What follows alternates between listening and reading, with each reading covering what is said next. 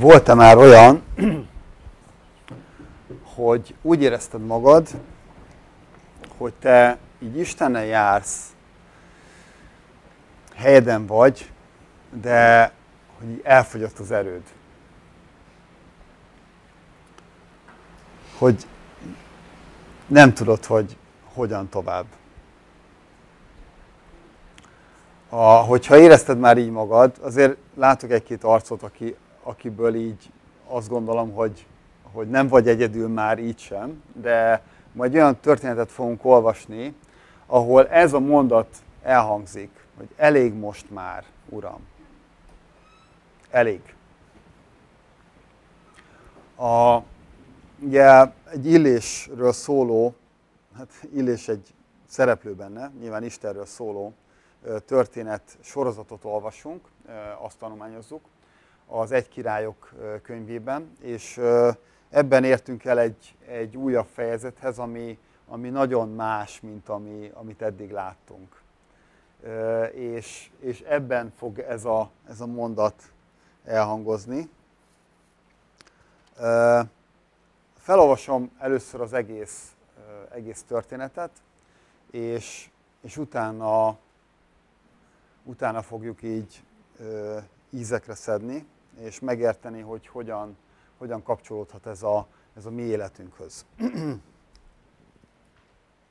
A, ugye a háttér, háttér történet, csak hogyha, hogyha nem voltatok itt esetleg a, azon az alkalmon, vagy, vagy nem annyira ismerős ez a, ez a történet. Tehát ugye Illés proféta Istent képviseli uh, Izraelben, a, akik ugye Isten népe, de Isten népe eltávolodott Istentől, sőt, bizonyos bálványokat kezdtek el imádni, tehát lecserélték Isten imádatát más istenek imádatával, és ugye jön, jön Illés, aki emlékezteti a népet arra, hogy, hogy van egy szövetség, amiben vannak áldások, amiket a nép tapasztaltott, de vannak átkok is benne, és azt mondja, hogy nem fog esni az eső, ugye három, vagy hát addig azt mondja, hogy ameddig majd ő újra nem kiállt Istenhez és ugye egy hatalmas nagy asszály következik, látjuk, hogy Isten gondoskodik Illésről ez alatt az asszály alatt,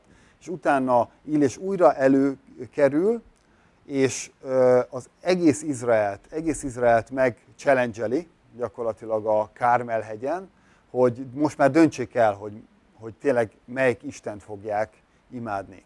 Akkor Isten egy hatalmas csodával válaszol, ugye tűz lecsap az égből, és felemészti azt az áldozatot, amit Illés készített, és rá sem hederít ugye a bálpapoknak a, az áldozatára. És ugye egy hatalmas nagy győzelem végén vagyunk, ahol Illés a király előtt fut az egyik ilyen jelentős városba, hogy mint, mint egy a királynak a hírnöke, vagy a királynak a, a képviselője. Szóval itt, itt veszük fel a történetnek a fonalát. Egy csodálatos csodát látunk, amiben Isten megmutatja a hatalmát, megmutatja a gondoskodását, és megmutatja azt, hogy ő még nem mondott le erről a népről. Hát így folytatódik. A, amikor Aháb, ugye a király, elmondta Jezabelnek, a feleségének, mindazt, amit Illés tett, és hogy a profétákat megölte karddal, Jezabel követeket küldött Illéshez ezzel az üzenettel. Úgy bánjanak velem az Istenek, most és ezután is, hogy holnap ilyenkorra azt teszem veled, ami azokkal történt. Illés megijedt, felkerekedett, és ment, hogy mentse az életét, és elérkezett a júdai Bérsebába. Legényét otthagyta, ő pedig elment a pusztába egy napi járóföldre. Odaért egy rekettye bokorhoz, és leült alá. Azt kívánta, bár csak meghalna és így szólt. Elég most már, Uram, vedd el az életemet, mert nem vagyok jobb elődeimnél. Azután lefeküdt, és elaludt a rekettye bokor alatt.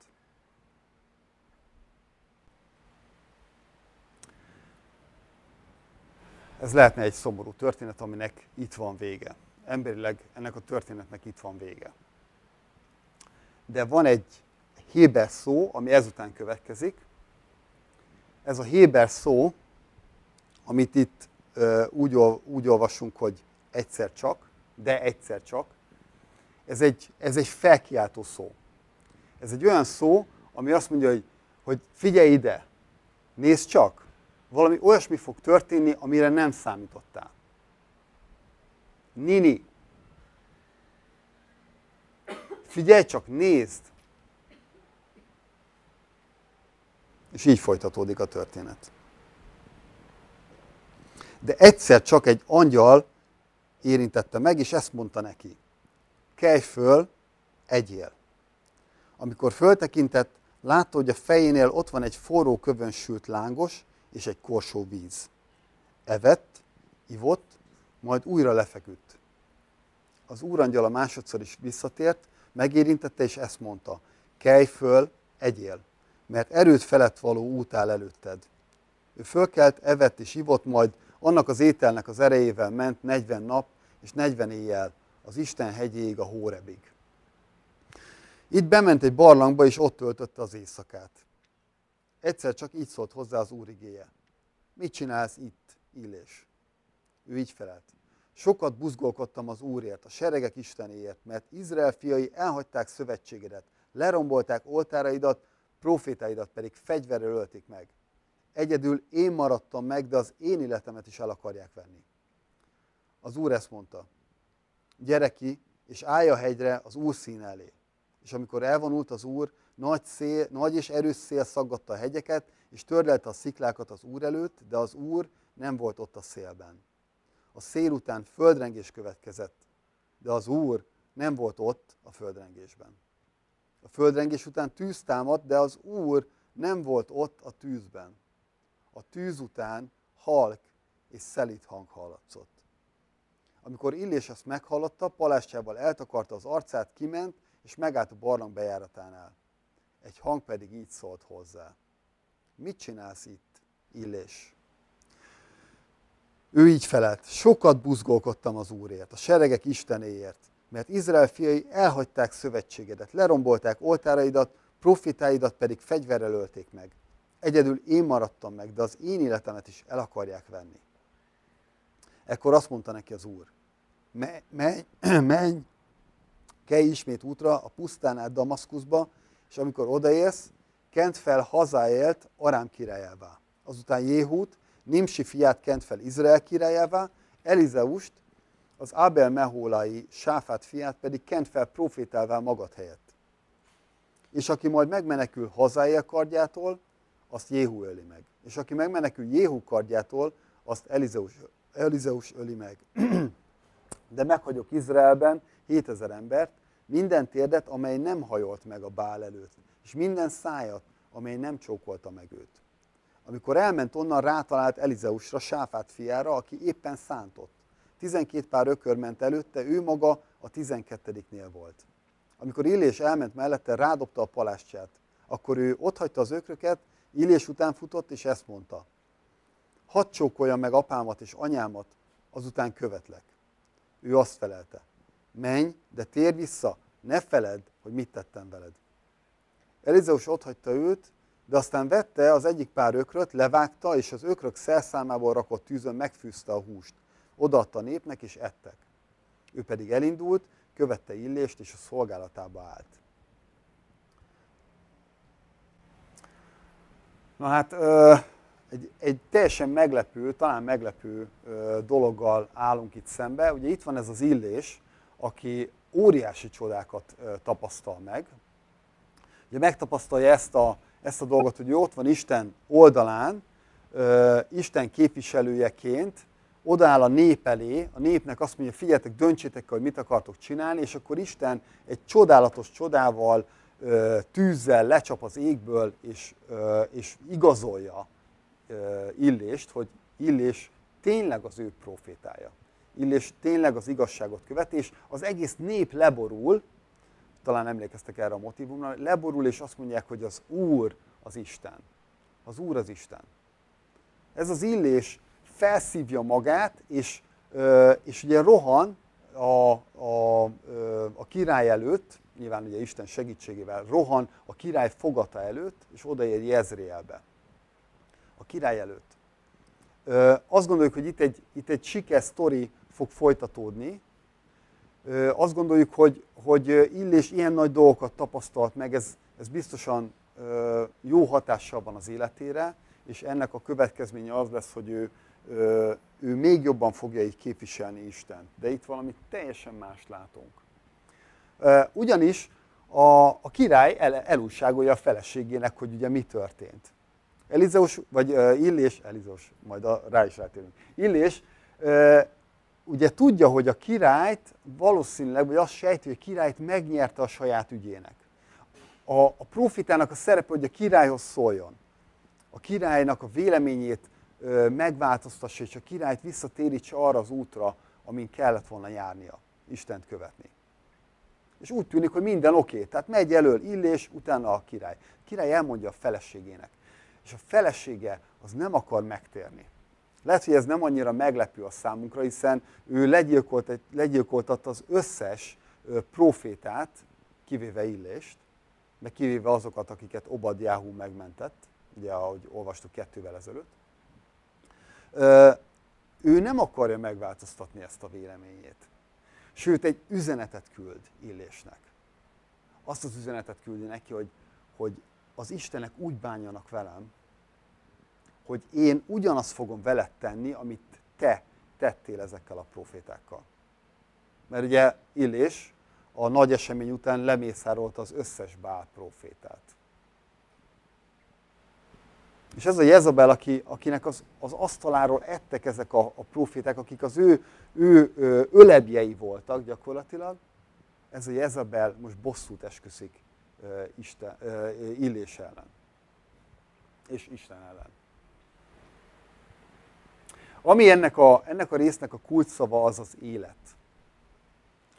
Ugye Istent megismertük, mint az élő, egyedül élő Istent, és itt az élet az, amiről szó van. Az eredeti szövegben ez sokkal jobban, jobban kijön, de azt mondja neki, hogy, hogy azt teszem a te életeddel, ami azoknak az életével történt.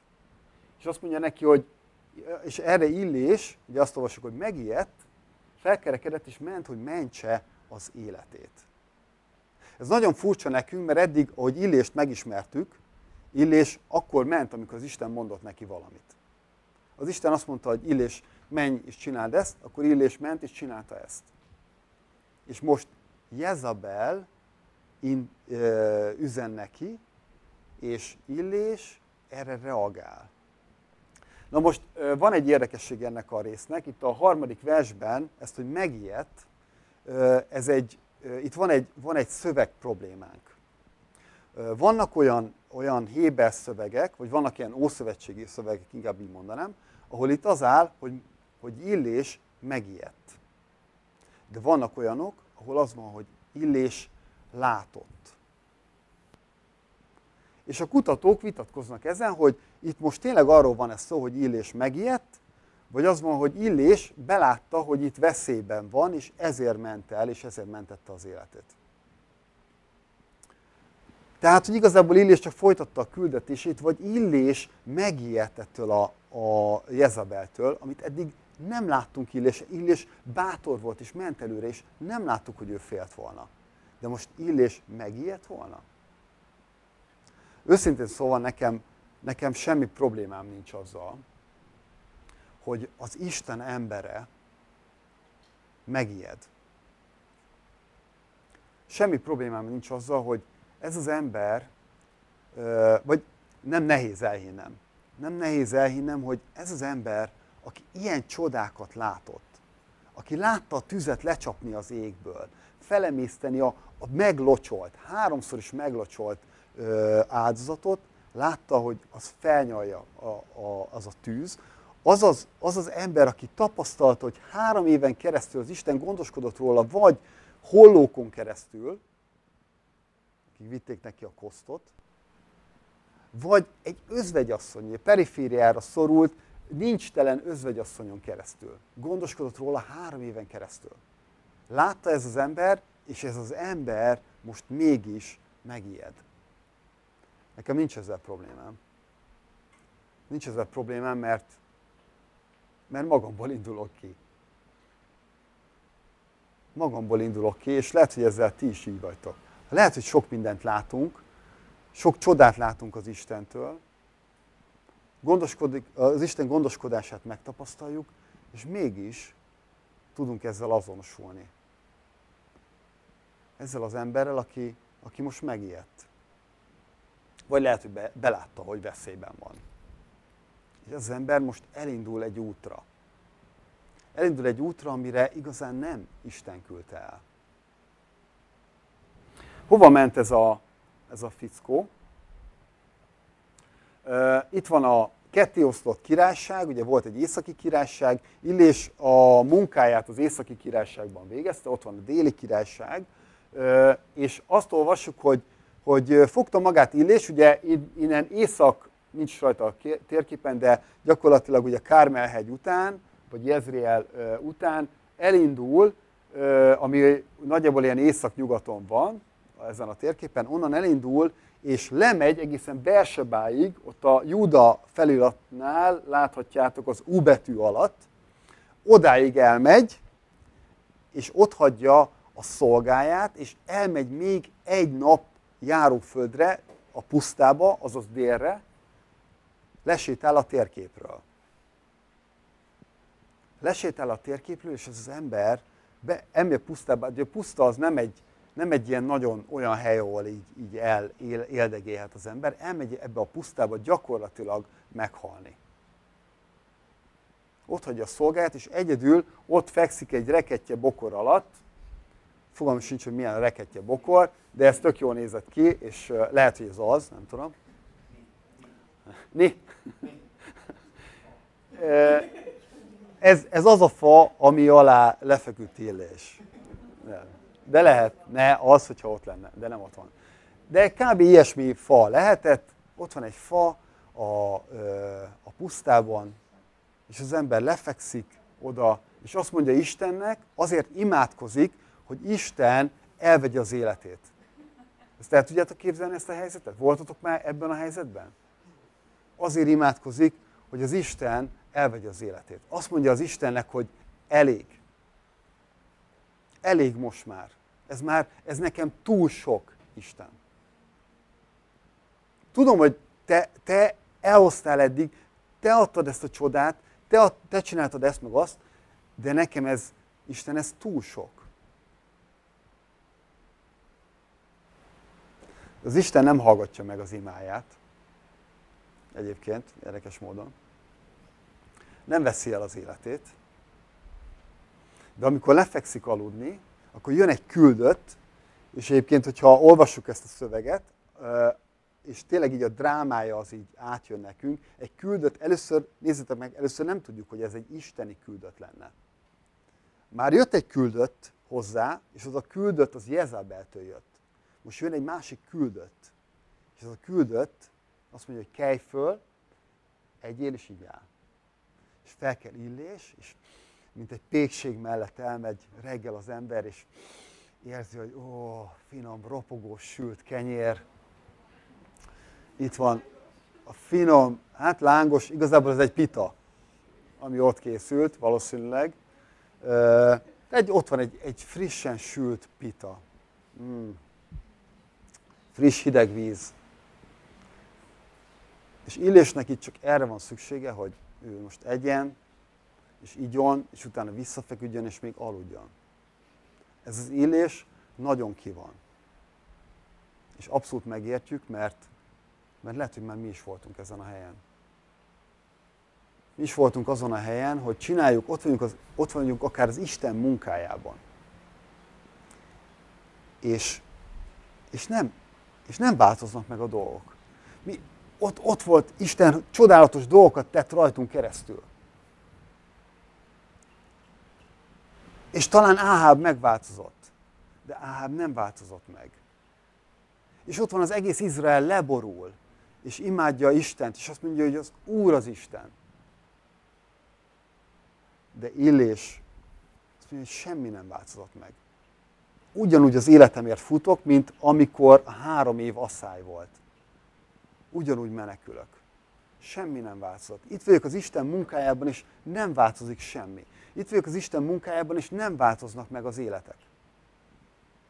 Itt vagyok az Isten munkájában, és húzzuk az igát, de nem változik semmi. Hol van Isten? Ott volt a Kármelhegyen, igen. Nagyszerű csodát csinált. És mi haszna volt? Semmi. Istenem, nekem ebből elegem van. Istenem, én csak lefekszek ide, és ilyen, ilyen meg szoba, szomja halok. És kész. De az Isten nem mond le Illésről. Illés lemondott a saját életéről. De az Isten nem mond le róla, sőt az Isten azt mondja neki, hogy most egy olyan útra foglak elküldeni, ami túl sok neked. Egyél így áll, de eddig azt mondtad, Istenem, túl sok, és most én elküldelek egy útra, ami túl sok. Ugyanaz a szó van ott. Ugyanaz a szó, mint az elég. Túl, túl nagy útra küldi el. Egyél és így áll. És Illés ezt teszi, és ennek az erejével megy 40 napon és 40 éjjel keresztül. Ugye itt már elkezd nekünk beugrani egy másik szereplő, Mózes, aki ugyanúgy 40 nap és 40 éjjel volt étlen szomjan, hogyha így tetszik, Isten színe előtt. És megtapasztalta azt, hogy az Isten jelenléte ad neki táplálékot. Az Isten, Isten az, aki végigviszi ezen az úton. És az Isten elviszi, elviszi Illést a Hórebre. Vagy hát Illés elmegy a Hórebre. Hogy Isten viszi oda, azt nem tudjuk. Ez egy, ez egy rejtélyes pont ebben a sztoriban. De elmegy a Hórebre, ahol, ahol tudjuk, hogy, hogy Izrael népe találkozott ö, Istennel. És ott van Illés is ezen a hegyen, és és megkérdezi tőle Isten, hogy mit keresel itt? Ebből is érezzük, hogy nem Isten küldte ide. Mit keresel itt? Nyilván Isten nagyon jól tudja, hogy mit keres ott Illés. De Illésnek ki kell mondani, hogy mit keres ott. És Illés, amit elmond, az egy, az egy gyönyörű bizonságtétel arról, hogy ő hogy gondolkodik saját magáról. Hogy gondolkodik a helyzetéről. Istenem, én annyira buzgolkodtam, érted? Ez a, ez a buzgolkodás, ez a szó, ez egy, ez egy ilyen többszörösen, ö, ö, többszörösen ilyen ö, felpörgetett szó. Tehát ez buzgolkodva, buzgolkodtam, érted? Buzgóbb voltam, érted, Istenem? A te ügyedért. És nézd meg, nézd meg, hogy az egész Izrael elhagyta a te szövetségedet. Csak én maradtam egyedül. Persze tudjuk, hogy ez nem igaz, mert kettővel előtte ott van az Obadjáhu, aki száz profétát elrejtett és gondoskodott róluk. Én maradtam egyedül, Istenem. És, még, és most még engem is meg akarnak ölni. És Illés nem emlékszik arra, amikor az elején halára kutatták őt, az életét akarták, Áháb az életét akarta Illésnek. És az Isten három éven keresztül gondoskodott róla. De Illés nem emlékszik erre. Azt mondta, hogy csak én maradtam az összes proféta közül, mindenki más legyilkoltak, de nem emlékszik a 400 bál profétára, akit ő ölt meg Isten segítségével. A tűzre nem emlékszik a hegyen. Csak arra emlékszik, hogy neki most rossz arra emlékszik, hogy ő most az életér fut. És akkor, amikor elmondja ezt a, ezt a panasz, önigazolás, de valamilyen szinten igazság is, hiszen tényleg ez volt, hogy Izrael elhagyta a szövetséget. De ez egy vád, amit a proféta mond ki Izraelre. Elmondja ezt Illés, és Isten válaszol rá. Azt mondja neki, hogy gyere ki és állj a hegyre. Gyere ki a barlangból. Állj a hegyre, és én elvonulok előtted. Ugye, hogy Isten elvonult Mózes mellett, és most Illésnek is ezt a kiváltságot megadja, hogy elvonul mellette. És Illés akkor megtapasztal mindenféle ö, hatalmas ilyen természeti jelenségeket, félelmetes természeti jelenségeket, földrengés, tűz, mint a Kármelhegyen. Hatalmas nagy szél. De ezekben a jelenségekben azt olvasjuk, hogy az Isten nincs ott. Nyilván nem azt jelenti, tehát Isten mindenhol jelen van, tehát nem az van, hogy, hogy ott nem volt ott. De, de, de nem olyan módon, mint ahogy utána ott van. Utána ott van, figyeljétek, a tűz után halk és szelíd hang következett.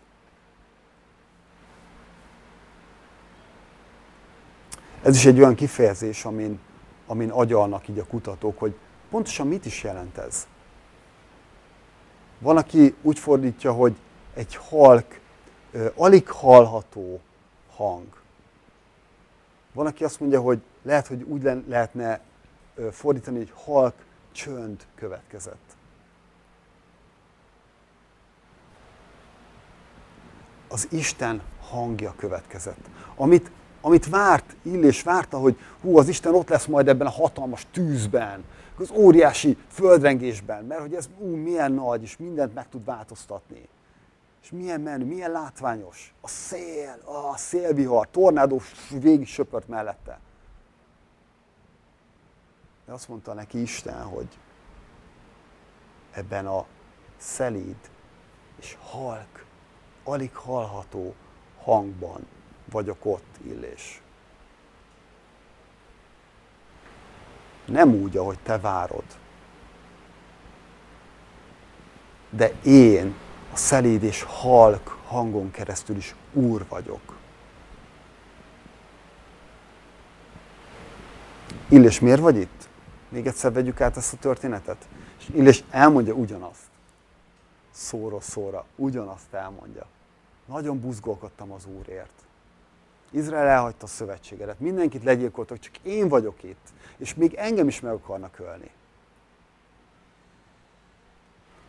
De ez már a szelíd és halk hang után következik. A szelíd és halk hang, ami azt mondja, bár szelíd és halk hang, de ez a szelíd és halk hang, illés, téged el fog küldeni egy küldetésre. Te, aki itt az előbb meg akartál halni, azt mondtad, hogy nincs erőm. Ez az Isten azt mondja, hogy de, Illés, van erőd. És tudod, mit fogsz csinálni, Illés? Egy hatalmas nagy forradalmat fogsz csinálni. Egy hatalmas forradalmat fogsz csinálni, mert felkened ezt az arám királyt, aki pusztítani fogja ezt a bűnös és a szövetségtől eltávolodott Izraelt, és fel fogod kenni Jé- Jéhút, aki pedig meg fogja buktatni ezt a dinasztiát, ami megtagadott engem, és választotta ezeket a bálokat, ezeket a nem isteneket helyettem, az élő Isten helyett. És fel fogod kenni Elizeust saját magad helyett. És ugyanezt ezt itt nem halljuk, de tudjuk, hogy Elizeus sokkal nagyobb csodákat fog megtenni, mint Illés. És Illés munkáját tovább fogja vinni. És jön az Elizeus történet. Találkozik ezután Elizeussal, és furcsa módon, de felkeni Elizeust, rádobja a palástját, ezzel fejezi ki azt, hogy, hogy hát Elizeusnak követnie kellene, kellene őt. Ez nagyon furcsa ez a, ez a mozdulat, hogy rádobja a palástot, de abból, ami utána következik, azt feltételezzük, hogy Elizeus tudta, hogy ez mit jelent. Elizeus ott hagyta az ökröket, amiket addig hajtott, és azt mondta, hogy, hogy megyek és követlek. De előbb még hadd menjek el, és hadd csókoljam meg a szüleimet. Hadd, hadd köszönjek el tőlük.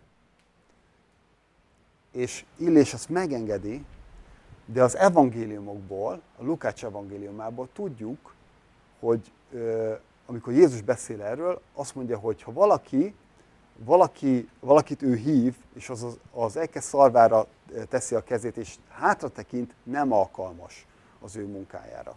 Nem alkalmas a tanítványságra. És itt Elizeus pontosan ezt teszi. Nem teszi vissza a kezét az eke szarvára, hanem az ekét elégeti, azzal gyakorlatilag egy ilyen áldozatot, vagy legalábbis egy ilyen nagy búcsú vacsorát csinál az embereknek. Tehát Elizeus nem arról van szó, hogy Elizeus visszamegy és kap egy haladékot. Nem.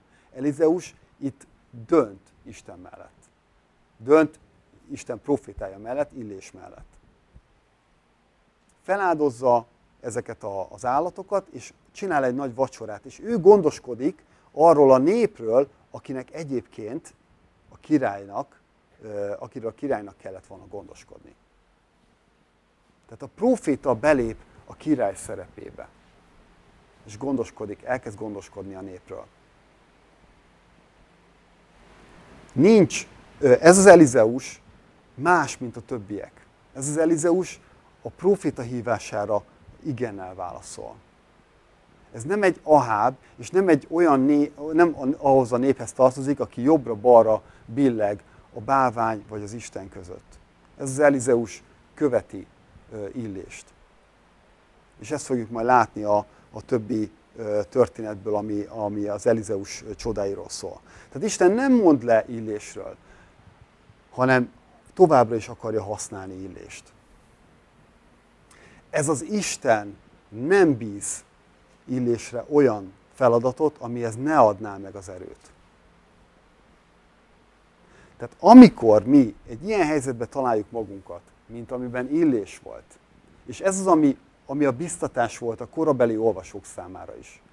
Lehet, hogy ők egyedül érzik magukat abban, ami, amit csinálnak. Ők Istennek akarnak engedelmeskedni a családjukban, Istent akarják képviselni, de állandóan kapják az ívet. A munkahelyükön Istennek akarnak engedelmeskedni, de állandóan keresztbe tesznek nekik. És nem ezt az óriás tüzet látják az égből lecsapni, holott látnák a helyét az Isten ítéletének. Látnák a helyét az Isten igazságosságának. De nem látják. Nekik is ugyanazt mondja az Isten. Szelíd és halk hangon szól. Az Isten csinálja tovább a dolgát. Az Isten végzi a munkáját, lehet, hogy a szelíd és halk hangon történik, de az Isten akkor is végzi tovább a munkáját. Míg ha nekünk nem látszik is. Még hogy vagyunk, mint illés. És azt mondjuk, elég már, Uram. És akkor az Isten azt mondja, hogy kelj föl, és egy nem, neked nem elég, vagy olyan, ami a saját erőd nem elég, egy olyan küldetésre küldenek.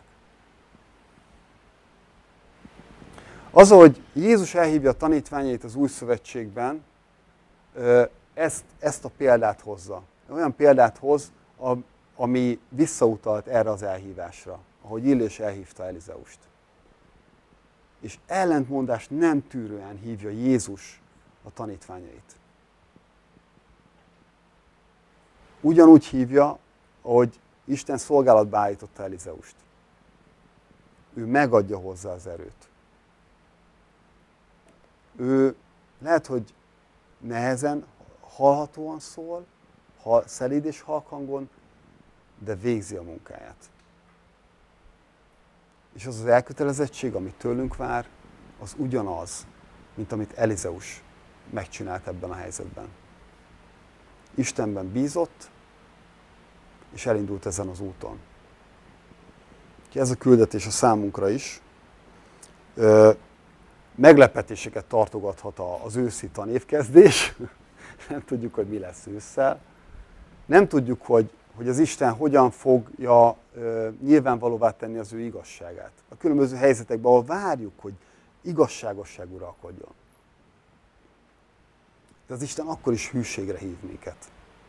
És az Isten ezen a történeten keresztül is azt üzeni, hogy ő, ő végzi a munkáját. És ő 7000 embert megtartott magának. Amikor Illés azt gondolta, hogy ő egyedül van, megtudjuk a történetből, hogy Isten azt mondta, hogy még Illés, rajtad kívül volt még 7000 másik ember akik ugyanúgy hűségesek voltak hozzám, mint ahogy te. Tíles nem volt egyedül ebben a küzdelemben, még hogyha neki úgy is tűnt. Mennyivel inkább igaz ez ránk, akik Krisztus testében vagyunk. A, abban az egyházban, abban a templomban, amiről a Zsoltárban is olvastunk. Vagy ami előre utal erre a erre a képre, amit megélünk. Szóval nyerjünk így bátorítást, meg, meg biztatást így abból, ami, amin Illés ment keresztül. Mi nem, lehet, hogy nem kerülünk ilyen helyzetbe, mint ő, de Isten ugyanolyan hűséget vár tőlünk is, és ugyanolyan erőt ad, mint amit neki is megadott. Amen.